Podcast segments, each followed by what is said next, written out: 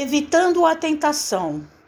Vigiai e orai para não entrardes em tentação. Jesus. Marcos capítulo 14, versículo 38. Vigiar não quer dizer apenas guardar. Significa também precaver-se e cuidar. E quem diz cuidar, afirma igualmente trabalhar e defender-se.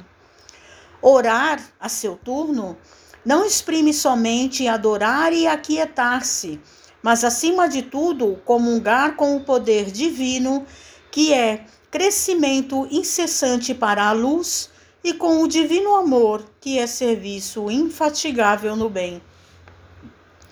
Tudo o que repousa em excesso é relegado pela natureza à inutilidade.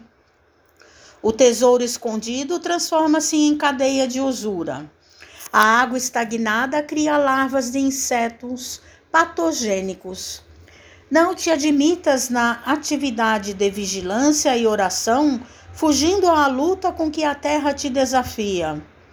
Inteligência parada e mãos paradas impõem paralisia ao coração que de inércia cai na cegueira.